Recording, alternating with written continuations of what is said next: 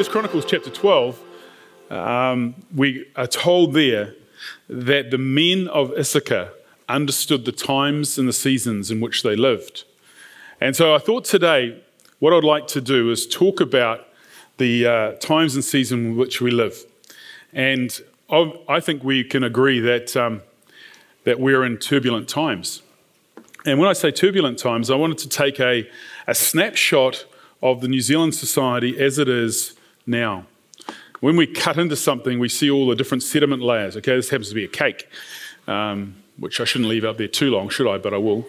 Um, um, and you can see in the sediment cake different layers, and I want to use this as an illustration to describe the different layers in which uh, society is being shaped. So let me rip into it. We're living in a time of unprecedented change. Uh, we have a very liberal government. The Western world is increasingly liberal. We have a very liberal media. Education system is very liberal. And so we've got a whole lot of things happening at the moment as we thin slice our society. And so we've got a lot of stuff going through Parliament at the moment, which is going to affect us. Um, there's a re look at the abortion laws that have been um, with us for a long time, and some would argue need to be updated, which is understandable. Um, but the idea of uh, abortion will, they're suggesting, will no longer be a criminal offence. And I, I, speak about this knowing that um, there's some of you here who may have had the unfortunate circumstances around you where you've had an abortion. I'm not here to condemn that. Uh, we're just going to talk about it in a very logical way. But the biggest challenge that uh, is being put to us is a challenge that is seeing legislation being crafted where um, full term abortion could be performed and uh, essentially a nine month old child is killed. Uh, so, the reason that they can do that, or the way around that, is you redefine the terms.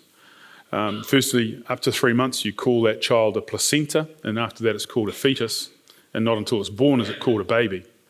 And this is what's happened in New York State and other states around America and in, and in Europe, uh, which is it's, it's very, very challenging. And I know the situations that people find themselves in, women find themselves in, is incredibly, incredibly emotional and very, very difficult.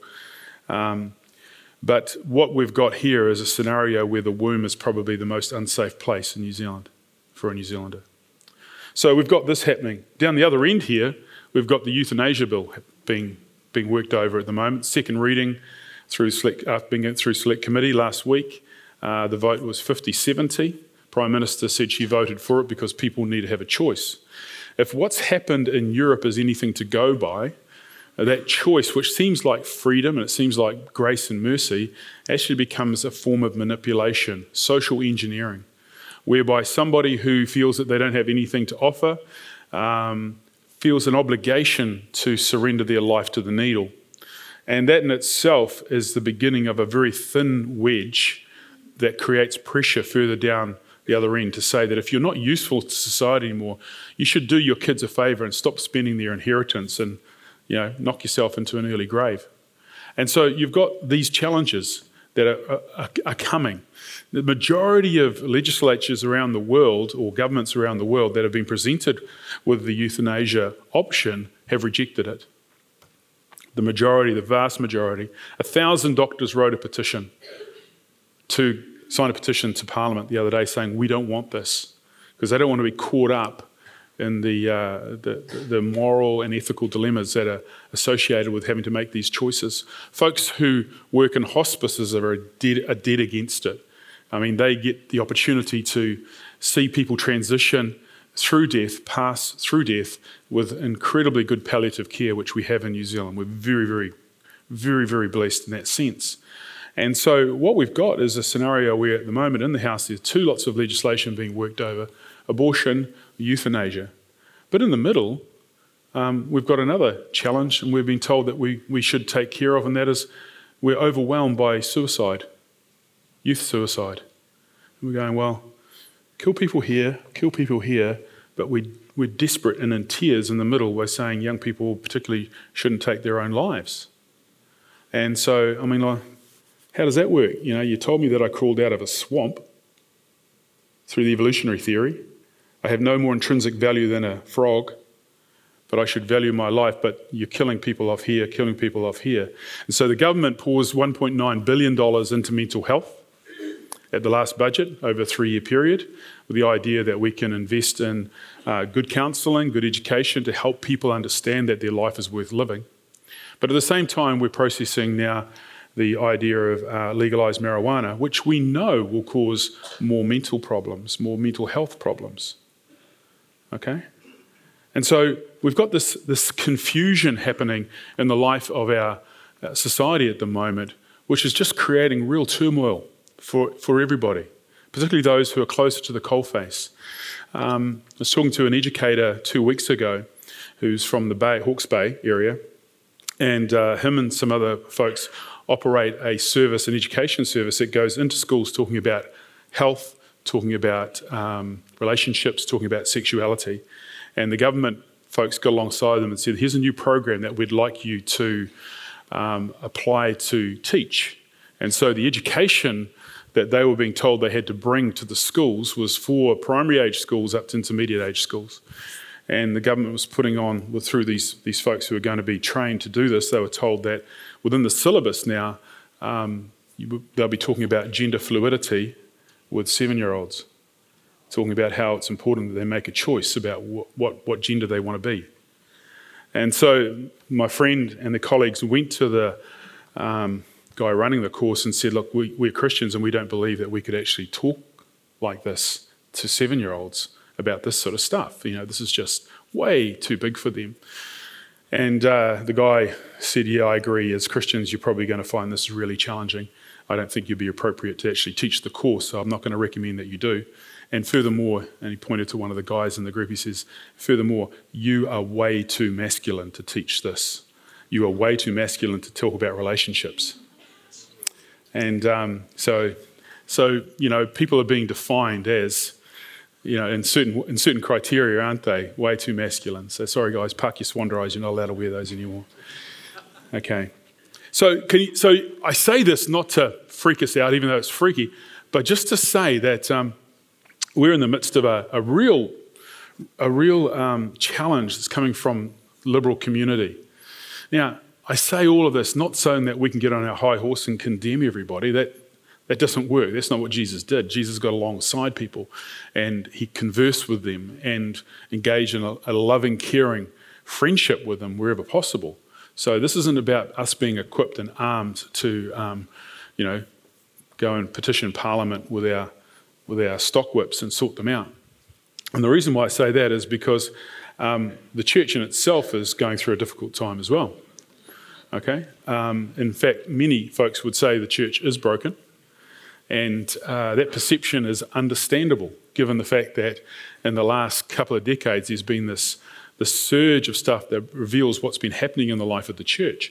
So uh, we know the Catholic Church is in real crisis at the moment with respect to sexual abuse uh, from those in leadership. Archbishop Pell, um, as a result of a royal commission in Australia, the Australian Archbishop was, is, is in jail now as a result of that sexual abuse.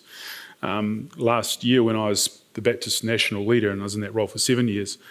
Um, we worked with uh, the Anglicans and Catholics and petitioned um, Anand who was the former Governor General of New Zealand, who's heading up a royal commission looking at child abuse in state care since 1950. That's the, the, um, the boundary back to 1950 to present day, because um, the Royal Commission is trying to, you know, reconcile problems from that era when children were in state care. And so we've appealed to them and said, can you broaden that and make it church and state? Because we don't want to be left behind in this. If there's things that have to be addressed, we want them all done at the same time. And so thankfully, the, the framework of the terms of agreement for this inquiry is being stretched to ensure that the, the Royal Commission covers both. Um, but even within New Zealand evangelicalism, um, we've, had a, we've had a rough time and understandably rough time. Um, you only have to roll the clock back 20 years when we had some political parties that tried to make some noise with respect to representing Christians. Uh, the Christian Heritage Party ended up with its um, leader, Graham Capill, in jail because he was sexually violating his own children. Uh, in the last three or four years, we've seen the, the Conservative Party leader um, hit on his press secretary and end up in court because of that. And now he continues to push back on people running defamation cases through court. Um, so that all becomes a bit of a, a bit of a joke. Um, and the go-to guy, of course, who represents everything Christian at the moment. Um, okay, now you, you got you got to love Brian. I mean, you got to love Brian. He is um, he's a bit of an icon in his own way. But let me tell you this: that program that is being pushed back um, out of um, jails at the moment, the program called Man Up, is amazing. It is transformational. It has changed thousands of lives of men, uh, particularly in the areas where there's been hardened gang life, and um, and the government doesn't want a bar of it. Okay, he doesn't represent himself in an ideal way, but you know the government doesn't want to know it. And the, and the, and the crazy thing about this is that uh, in the media, course, the media just want to sell newspapers, so they're looking for polarizing views all the time.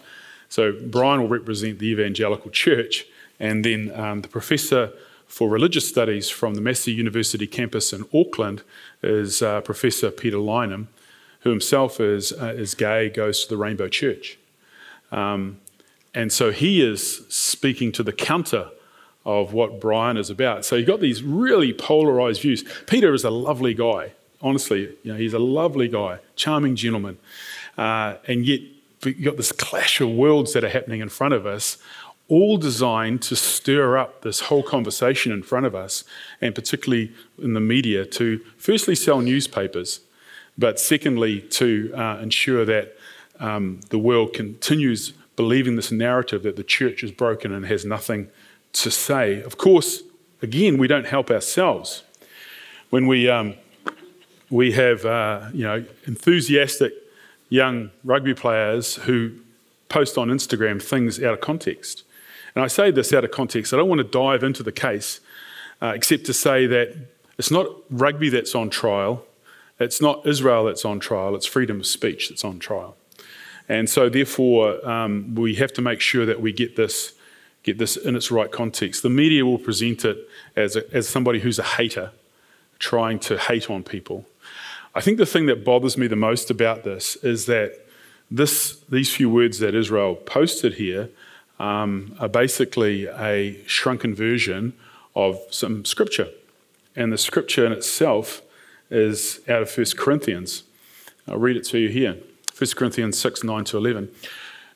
Or do you not know that wrongdoers will not inherit the kingdom of God? Do not be deceived, neither the sexually immoral, nor idolaters, nor adulterers, nor men who have sex with men, nor thieves, nor the greedy, nor drunkards, nor slanderers, nor swindlers will inherit the kingdom of God. And that is what some of you were.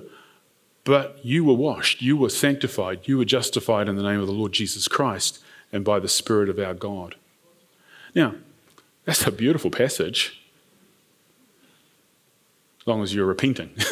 okay, it's, it's music to your ears. But what is say, stated twice here is this whole passage is about people not inheriting the kingdom of God. Now, the kingdom of God isn't about heaven and hell. The kingdom of God is about living under that covenant blessing, that blessing of covenant that we have with God. And that kingdom of God experience began from the time of the resurrection.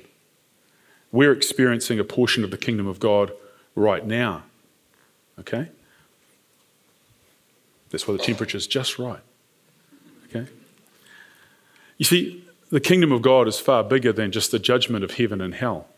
And uh, I think if Israel had stuck the scripture up, there wouldn't have been even a blink or a wink, really, compared to what he's up against now.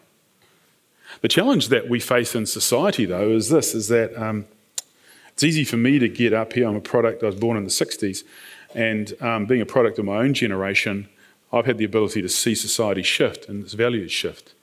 Um, the challenge for younger Christians is that surrounding them at the moment is a worldview that is uh, predominantly saying, hey, sexuality is your own choice and you can sleep with whoever you want. And uh, as young Christians, people are desperately searching scripture to try to find something that would say that traditionally we've got it wrong. Okay? That maybe we can sail with that, that ship with those who believe that you know you can just express your own sexuality any way you want. The challenge with doing this is not what happens between the sheets. It's not what happens in bed. Uh, the thing about um, same-sex relationships is that it it corrupts the image of God. So you go back to Genesis chapter 1, 2, and 3. We're told that we are made, male and female, are made in the image of God. And so, therefore, when a male and female together in that act and covenant of marriage look in the mirror, they say, We reflect the image of God to society. There's something divine in there. And so, when we distort that image, we're actually distorting the view and the image of God. And that, that is where the, the biggest challenge comes. Because we're to reflect the image of God in a positive way, not distort it as, as human beings. So it's a difficult challenge. Now, to help us understand why we've arrived where we have arrived, excuse me, I'm going to take us back on a little journey for about, um, about 300 years. Okay? So we didn't arrive situation that we're in today didn't arrive when Mark Zuckerberg presented Facebook to us. Okay, don't think the devil is Mark Zuckerberg and his Facebook. All Facebook did was create an opportunity for all this stuff to surface and manifest in a public way. And I'll explain how and why that's the case in a moment. But um, let me bore, bore, you with a few details first. Um, basically, the worldview was very simple uh, up to 300 years ago. We lived in God's world God was the author of our lives, the creator, the judge. Everything within this world just simply fell in order with his will. Okay? Pretty simple stuff. But then there came this period called the Enlightenment. Now, strangely, people say it lasted for 101 years. Now, it's only based around some philosophers that actually lived at the time Descartes, Voltaire, and a few others. And they started to shape the thinking of the Western world. And the Western world thinking basically moved away from faith and a biblical worldview to, um, to look at um, things like um, reason, logic, criticism, and freedom of thought. And that science will reveal the truth behind the universe. Now, all the people who were doing the studying at the time, the scientists, weren't um, bent on trying to prove um, what we'd call secular humanism now. That is, that man has, has created his own destiny and we're all authors of our own lives. What they were trying to do in this period of time was understand and unpack God's world. Okay, so it wasn't, it wasn't anything uh, malicious about what they were aiming to do. They just said, look at this beautiful world, let's see if we can understand it more. And they found that there were principles in there that were repeatable principles. You know, uh, things like um, uh, obviously gravity had been talked about well before, but uh, and the Copernican shift had happened well before that we aren't on Earth the center of the universe. But all these different engineering laws and understanding how our world works became available to us. And so we then moved into a period um, in the last hundred or so years called um, solid modernity. Now, solid modernity uh, has some truths about it. It says that science equals truth. Okay, science equals truth. So if it's proven and it's repeatable, repeatedly proven, then it's true. Yeah? It's not hard to understand, is it? I can understand that. Um, that perfection, therefore, can be attained. Because if you've got something that repeats itself in all the world, you can reproduce that again and again and again in different spheres. And therefore you can control can control your environment which is a great way to think isn't it? All of a sudden you've got this hope rising to say science is going to give us all the answers that we need to put our life in perfect order okay um, and therefore we can have this confidence that life is predictable and stable even better all right um, and the, the classic example of this was Henry Ford's production line in the 1920s when the Model T Ford came rolling out at $500, $500 a pop, any colour you want as long as it's black. Okay? Why? Because we only made black. We've got a production line going here. And literally, when Henry Ford wanted to increase production, he just turned the engine up and made those wheels spin faster and those and everything had to speed up. Okay? So it was, it was this time of, of great hope for humanity as a whole that existed. However, that hope was at a philosophical level, it wasn't actually happening at a real level. Um, because after this great renaissance of understanding and enlightenment that happened, um, there was an interruption there which blew people's socks off. It was called World War One. How on earth did we end up killing each other by the millions in World War One? But the 1920s returned, and that's when Ford's production line took off. And so hope was restored. Sadly, though, um, there was a depression.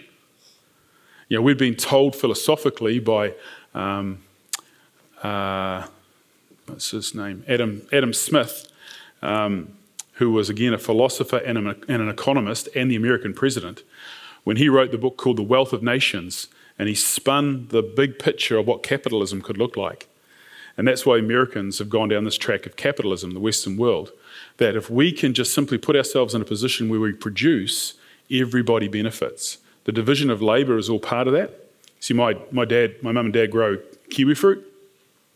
200 years ago, they would have grown everything. They would have had a cow, a goat, they would have had apples, kiwi fruit, and everything else. Now you just grow kiwi fruit. Now, if you don't work in a world where there's a division of labour, the only thing you'll eat is kiwi fruit.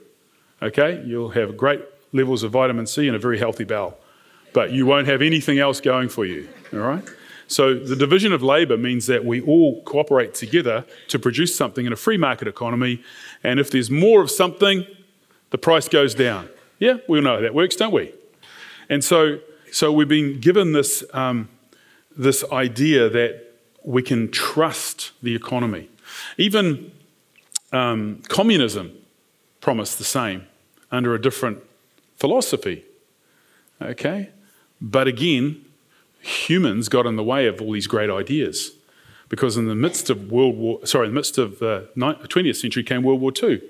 We were hit with fascism, which is totalitarianism in another way, which says, you know, you got had Italy, Spain, and uh, Nazi Germany uh, believing in authoritarian rule, challenging all of these democracies. And they genuinely believed that they were doing God's work. Why? Because the Bible talks about leaders having authority. Democracy was only emerging out of Scripture. Okay, so all these people didn't come at these things with evil intent. They thought they were doing the world a favor. Okay, so ultimately, we in solid modernity believe that technology will improve our lives. And here's a big one um, delayed gratification would allow us to achieve the things in life that we, that we want to achieve. Delayed gratification being um, young men, young woman, don't go to the beach and waste your life. Go to university. Delay the gratification. All right? Don't just do what you want. Then you will get a haircut and a real job. All right? Then you will serve well, work hard, and one day you will get the boss's job and you'll get paid well, you'll buy that house, and everything else will work out really well for you. Okay? Um, and ultimately, your value to society and your identity is in what you produce. So, if you're a builder, you produce houses. If you're a doctor, you produce healthy people. If you're a teacher, you produce um, detention, homework. you produce educated people who can, who can read and move on in life. So, that's solid modernity. It's understandable a lot of us, if you're my age, around my age and older, you, you were brought into this world to fulfill that expectation. That's what philosophy is all about. You don't even know it's around you, it's the air that you breathe, and you don't even know what it is you're breathing until you stand away from yourself and have a look at it. That's what the philosophy of, of, of life is all about. So I'm going to move now into liquid modernity. I've got the list all in one of all these different things that are. Um, are true about liquid modernity. Liquid, by definition, just think of water, okay? Liquid, all right? You hear of terms like being gender fluid. That's where that comes from, okay? This philosophy didn't just come with Facebook or um, a liberal gay agenda. Liquid modernity, firstly, utopia doesn't exist. And the strange thing is, is this is a, a real statement. this is a real truth telling statement. Because the crazy thing about it is that last century, while we were killing each other by the millions in World War I and II, and through other wars uh, around capitalism, communism, philosophical wars essentially, um, we still believed that this utopia was possible and that humanism, secular humanism, the education of the masses would allow us to ra- be ra- raised up and be better, better people all the time. Uh, it's, that's untrue. It doesn't work that way because human, human greed and the like just get in the way. Desire for power gets in the way of all these things. Um, the idea that the future is predictable is it's not predictable.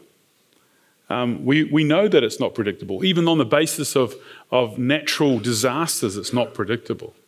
You know, people never foresaw the, the, the, uh, the fall of the Wall Street trading markets in the 1920s. You know, never foresaw uh, the social changes and revolutions that occurred in the 1960s. And so it goes on. Never foresaw what the internet and, and the like would do for us to change our society. So it's not predictable. Uh, truth is therefore not something that we can attain and that serves us. Truth is, uh, is subjective. Isn't what we're told by the millennials and the like, and the people within liquid modernity, is that truth can't be trusted.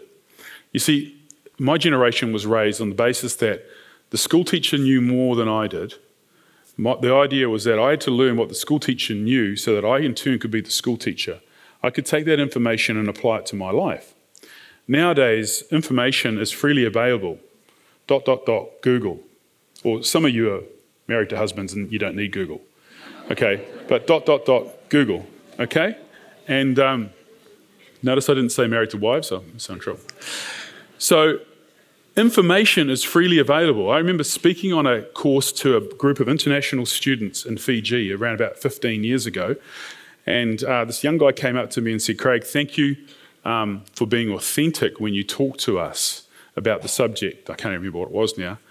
And I said, Oh, why did he say that? And he says, Well, he says, Here on my computer, I have every bit of information that you've just told us over the last two hours and more. The only thing you bring is that you make what you've said authentic and it's believable and I can trust it. It's like, oh, wow, it's pretty depressing, eh? You know, I thought I'd, I thought I'd been invited because I knew something. Um, but now, um, truth is truth at a level of information is everywhere. Okay? Here's the kicker though. When I would investigate something, I would see whether it was true, and I would allow my feelings, therefore, to be engaged in that truth. Okay? Let me, let me put it this way. When I married Michaela, we came to the altar. She told me she loved me. I told her I loved her back. And in that place, in that truth, our feelings were safe. So when I have a worldview which talks about God, talks about the world in which I live, it's predictable. Um, my feelings and my aspirations and my goals and my emotions, they are safe in there under truth. I can trust this. Does it make sense? Yeah. But when there's no truth, but you still have feelings, the reverse happens. Feelings become truth. Truth is subjective, truth can be challenged, empirical truth can be challenged, but my feelings are now the measure of my truth.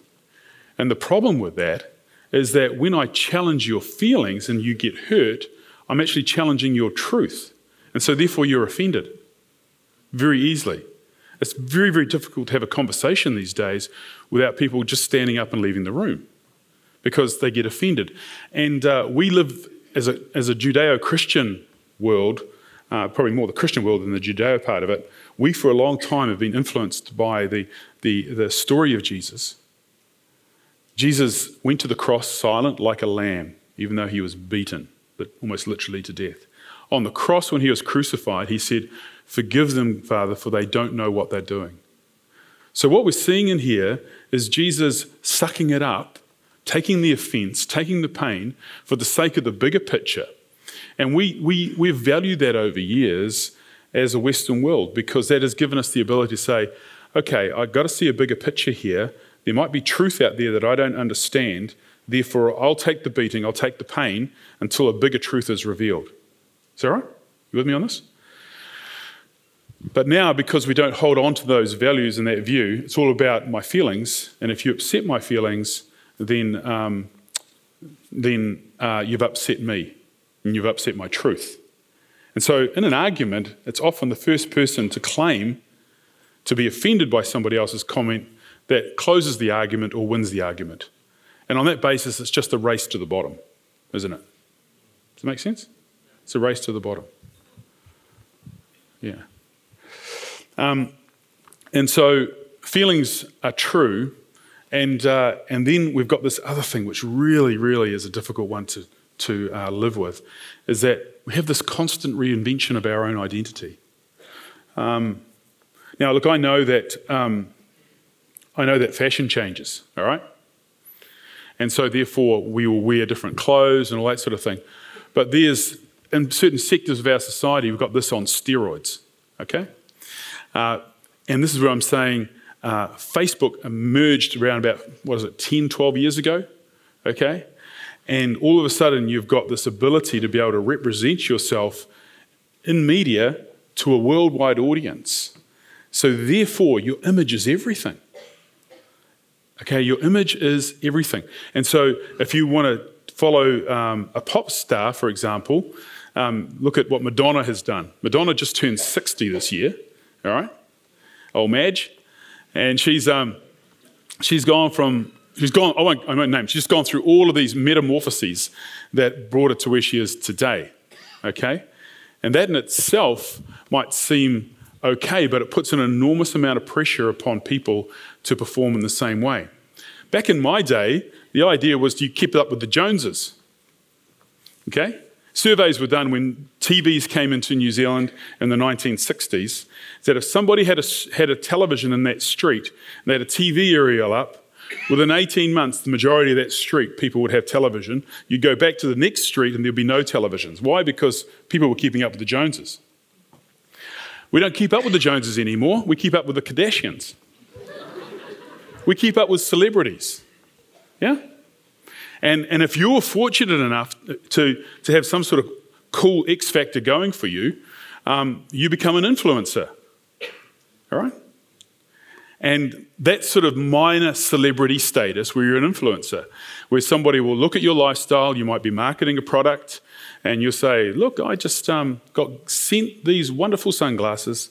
Uh, through these sunglasses, the world looks amazing. You should buy them too. Okay, so you've got these little minor celebrities. And, and so this sort of thing goes on all around us now, but the constant invention of ourselves is to develop our own brand, our own celebrity. Um, survey of teenagers just last year had within New Zealand that 65 to 70% of 16 to 18 year olds, 16 to 18 year olds, expected or hoped to be discovered. Now, that's not a bad thing. I mean, at one level, you're putting yourself out there, you're giving your best shot. But uh, everybody wants to find themselves repeating the Ed Sheeran story. Now, Ed Sheeran's a, a, global phenomenon. This little ginger ninja from London, eh? He is an amazing character. He started in his bedroom just doing loop pedal music. So he'd play his guitar, he'd record that, and then he'd uh, play something else that sounded like drums, uh, piano, and all that. Then he'd put lyrics to it. And he'd create a whole band in his own bedroom by virtue of technology. And so he puts that up online. People go, hey, there's more to this guy than red hair, and we like him. Now, he plays to 90,000 people a night at Wembley for weeks at a time, doing what he did in his bedroom, just with a loop pedal. And his songs are, uh, uh, you know, they speak, they're speaking to the world. I'm not saying every one of them is brilliant, but musically, fantastic, eh? So you've got a whole generation of people saying, I want to be like Ed. I want to be discovered. You know? And I think that's a great idea. I'll give it a go. I have a band of men, and all they do is play for me. I'm not going to make it, am I? Okay? Yeah, but to make it, to make it, I'm just working on my six pack. Because once I get a six pack, I can put my image up on Facebook and I'll be an influencer. There's a, uh, a website called Preacher's Sneakers. Are the guys here? Preacher's Sneakers. See, the millennials and the, uh, and the church staff know about it. They put me onto it. But I, th- I think I got it right like this. It's a website that highlights the footwear of preachers in the States. Why? Because preachers are being sponsored to wear Michael Jordan Nikes, which are five to six thousand dollars a pop. And so they're wearing them, and what it's doing is actually highlighting their level of celebrity. Because if you're a preacher and you've got a great audience, and you can rock up there with your three-piece suit and your red Nikes on, um, you rock. Hey, boom, you're smoking, you're making it. Is that right? Boom. Smashed it, bro. Hey, awesome. Awesome, awesome, awesome, awesome, awesome. That's the main word. Okay, so what I'm, it's pervasive. It's pervasive. Hey, um, I don't know where that ends. Whew, these were 50 bucks. I got them at Walmart when I was in the States on a, on a, a trip there going to a conference. They've lasted me four years, haven't worn out yet. Best pair of shoes I've ever had. So on that. It's only because I walk on water and air. Yay! Yeah, boom, boom. this is going downhill in a hurry, isn't it? Okay, let, let, I pulled some things out of the newspaper in the last couple of weeks. Okay, because this stuff is everywhere. Okay, I'll just tell you one story before I show a couple of clips. Uh, two weeks ago in Wellington, three weeks ago in Wellington, um, a city councillor was talking to a bunch of school children about plans for the city. And uh, the Herald produced this article which said, um, um, accusing this councillor of ageism. Right? Some of you remember this? So, what happened is a 17 year old girl challenged this counsellor, put her idea forward, and he says, No, no, that won't work, you know, da da da, for this reason. She goes to the media and says the guy is ageist. He doesn't want to hear my idea because he thinks I'm too young. That's just outright offensive to me. Now, here's the, here's the deal. This 17 year old, I would like to talk to her and say, When you're 34, do you expect to know more than when you're 17? We hope so, wouldn't you? when you're 68, twice again, you'd expect to know a little bit more again, wouldn't you? So, what's your problem? But to be offended because some old guy knows more than you, my good night. Where does this begin and end? Moving on, this was in the Herald just two days ago, talking about travel, the reason why people travel. Novelty is another big reason to travel. A study by the University of Georgia found that the bragging value of a location was an important factor when spending one's holiday leave. The paper found that the appeal of a destination was related to the amount of compliments or social return travelers had on their holiday photos. In other words, most people are looking for an ego boost from a holiday that makes them appear more adventurous or trendy than they otherwise would be. Now, I just used to go on holiday because I was tired. If you wanted to take a picture of me slobbing by Lake Ruruwhakairu, wearing my black singlet and my rugby shorts, and you thought that was worth something, good luck to you. But for me, it was just like, I'm going somewhere because I need a break. Imagine the pressure. I'm going on holiday, and now I've got to spend my life getting that pose right. Okay? Literally, people fall literally off the cliff, don't they, with their selfie stickers? They're trying to get that pose. It's very dangerous going on holiday. Okay? Here's another one. Last Saturday, not, not yesterday, the week before, I was uh, driving back home listening to uh, 1ZB Talkback, and Jack Tame holds the, holds the saddle on a Saturday morning. And he was talking about this movie called The Rolling Thunder Revue. Now, it's a story, a documentary about a period of time in the 1970s when Bob Dylan, the singer songwriter, made a comeback. He had an, a bad vehicle accident, a motorbike accident, I think, in 1966, and went cold for about six or seven years, didn't do anything, and decided that his comeback, he was going to do a small venue tour right through the Midwest. And it was called the Rolling Thunder Tour. And so Martin Scorsese, who is a very well known producer, director, gets this material together, starts showing all the film footage, film footage in this documentary. so far, so good, talking about this tour that they did. Now, Jack Tame caught my attention um, because he said, There's something in this movie that really disturbed me. He said, The director has put in a whole lot of false interviews. He's interviewed people about the tour who weren't there as they told stories about what they did on the tour. One of them is Sharon Stone, who's a Hollywood actress. And uh, her story is that she turned up there with her mum as a 17 year old, got discovered, and went on tour as a roadie for the rest of this tour. It didn't happen. And there's four interviews on this documentary like this. And even old Jack Tame, who's a millennial man, if ever there was one, was saying, What gives? Why did he do this? Well, the simple story is don't interrupt the story for the truth, particularly if you're making people feel good. Because if it feels better, it's more important than actually having the truth. Because feelings trump truth. Yeah? So, so if the story's got a few holes in it, let's just make something up and put it in there. Now, I read quite a few reviews because I wanted to see what else other people were thinking about it. And they were saying, oh, yes, this just reflects the otherworldliness of Bob Dylan.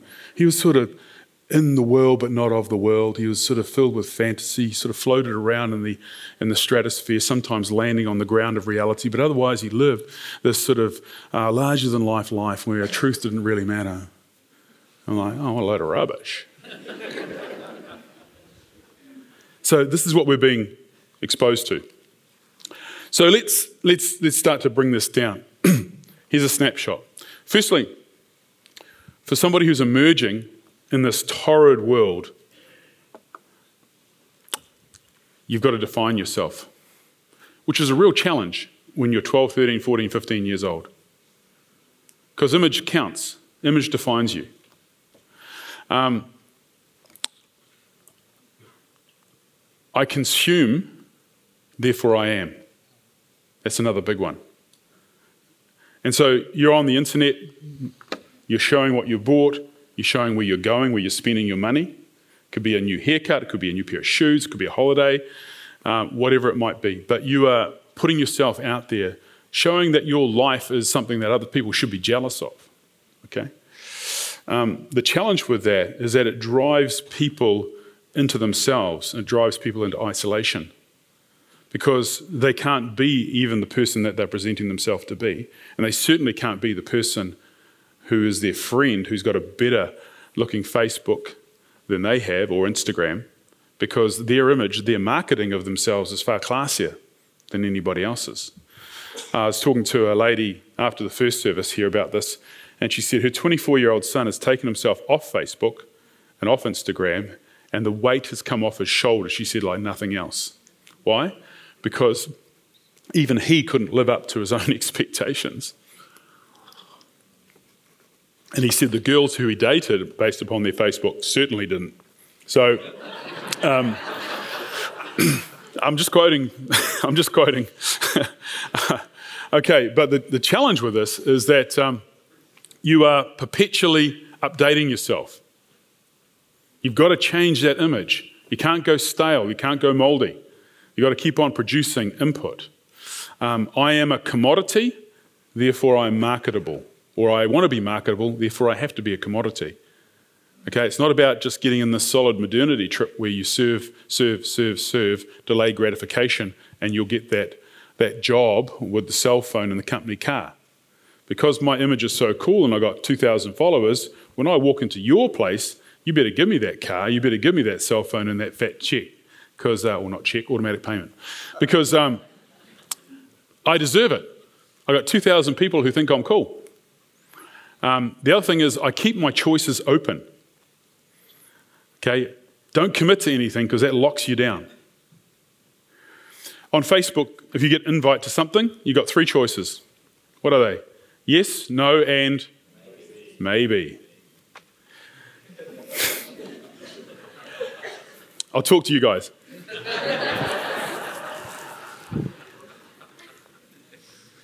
maybe is killing you guys. It is killing you. Why? Because you keep holding out for something better that's going to come. You think that Ed Sheeran's going to knock on your door and whip you away to somewhere, and something more amazing is going to happen. When the invite that you say maybe to on a Wednesday for Saturday, um, and what happens is the people who are organizing events, as I know somebody did last year, 30 invites out to a young adult community, 20 maybes. So what happens? That event goes off, it disappears, it doesn't happen because you can't cater for 20 maybes. Okay? You with me? You know what I'm talking about, eh? It's killing you. So, therefore, will you organise something for your mates? Heck no. Why would I want another 20 maybes? Now, why would I look like an idiot when I have to actually say, oh, by the way, I'm not so popular as I thought, so therefore I'm not going to do this event? So you think all that through, and so therefore you go, hmm, no, I'm not going to invite anybody to anything because somebody might reject me. Because those maybes, they kill me. And that drives you into isolation drives you into loneliness, drives you into depression. Then you have to come and chat to Rob, drives him crazy, drives your parents crazy, drives, him, drives you crazy. No, what I'm trying to say here is when Jesus said, Let your yes be yes and your no be no, he meant it. Yeah? For a reason. For a reason. That's the one, Mana. Now, I'm not trying to wind you guys up. I'm just trying to give you some, give you your life back. Just be committed to each other. If you've got a friend, have a friend. Don't have a maybe. I'm 10 minutes over time.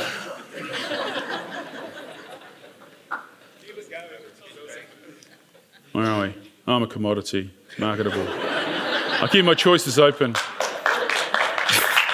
Celebrity is my goal. I want to be discovered. And the worst one of all is truth does not exist.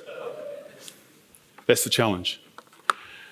Now, here's the challenge for us as a church is that um, in the world that we live in, we used to be tightly yoked to society.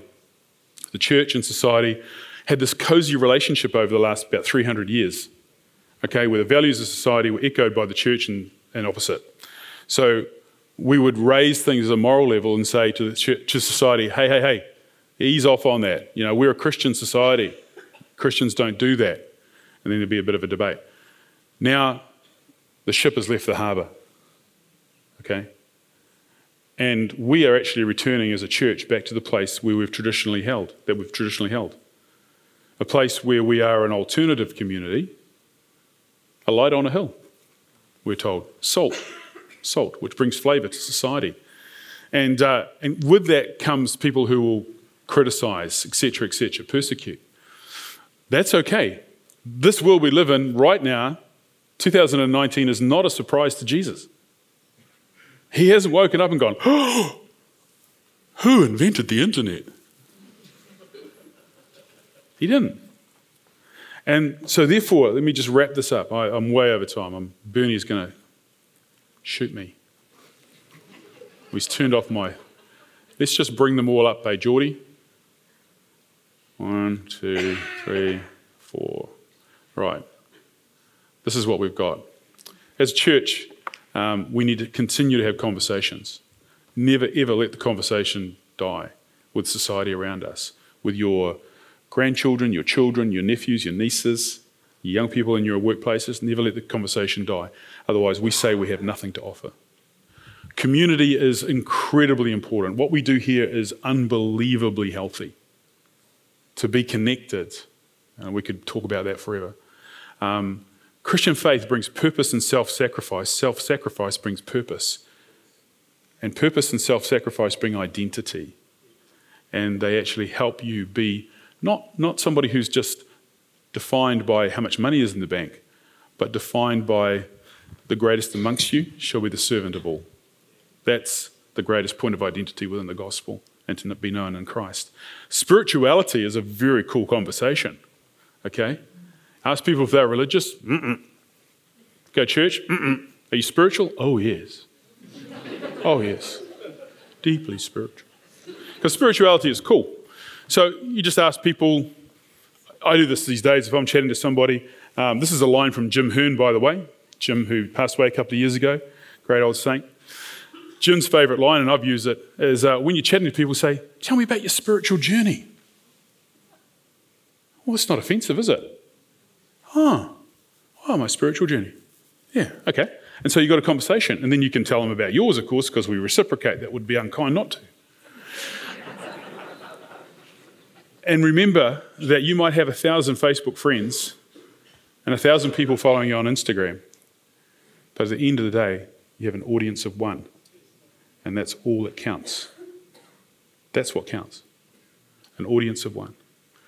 The God who created you, who sent his son Jesus to die for you on a cross, that he might make you his own by virtue of paying the price of your sin. This story is foolishness to the Greeks. We're told that in Scripture. Foolishness to the Greeks. But it has the power of salvation within it because there's something unique about the Holy Spirit diving in on the story every time you tell it.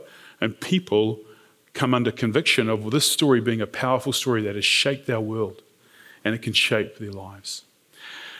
So that's enough for me uh, because you guys, your roasts are burning. And, uh, but, yeah.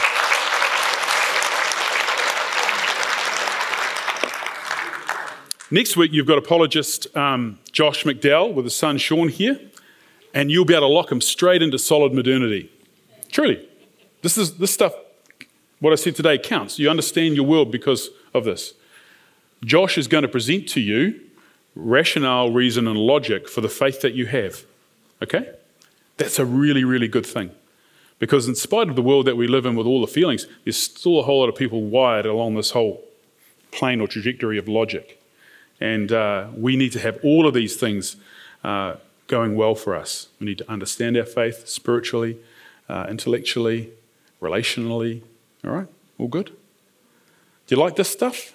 Maybe. Maybe. All right, let's stand. Let's stand. I'll pray.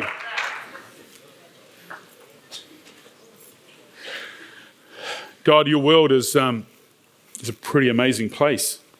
And we thank you that um, even as we skim across the surface of it, as we look at it today, we see um, that society's on the move and you're one who's never left behind. And so, God, we just want to pray that we can understand the world we live in, that we can be like the people of Issachar who understood the times. God, it's, um, it's a fascinating time to be alive. So much going on. I want to pray particularly, Lord, for our younger folks who have been born to this, Lord. And um, we know that their value in you is more than just being able to make my remote work. It's about being able to understand the world that they live in and um, where you are in the midst of it all. So many challenges, so many intimidations. Um, but for all of us, Lord, we, we want to be able to understand the world we live in because we want to be people who have an answer. We want to have an opportunity to be able to be engaged in the conversation that points people to you. Lord, let us never lose confidence in the gospel. It is foolishness to the Greeks, but it's the power of God unto salvation. And we love that. It's a miracle. And Lord, let's not lose confidence in the church. Lord, we, um, we believe in what you're doing through us and in us. And we just trust, God, that we can be your agents, your people here in this city and this nation and beyond. Uh, being able to live out this alternative lifestyle and uh, just know your blessing continuously. May we be that light on a hill, we pray. And everybody said, Amen. God bless you.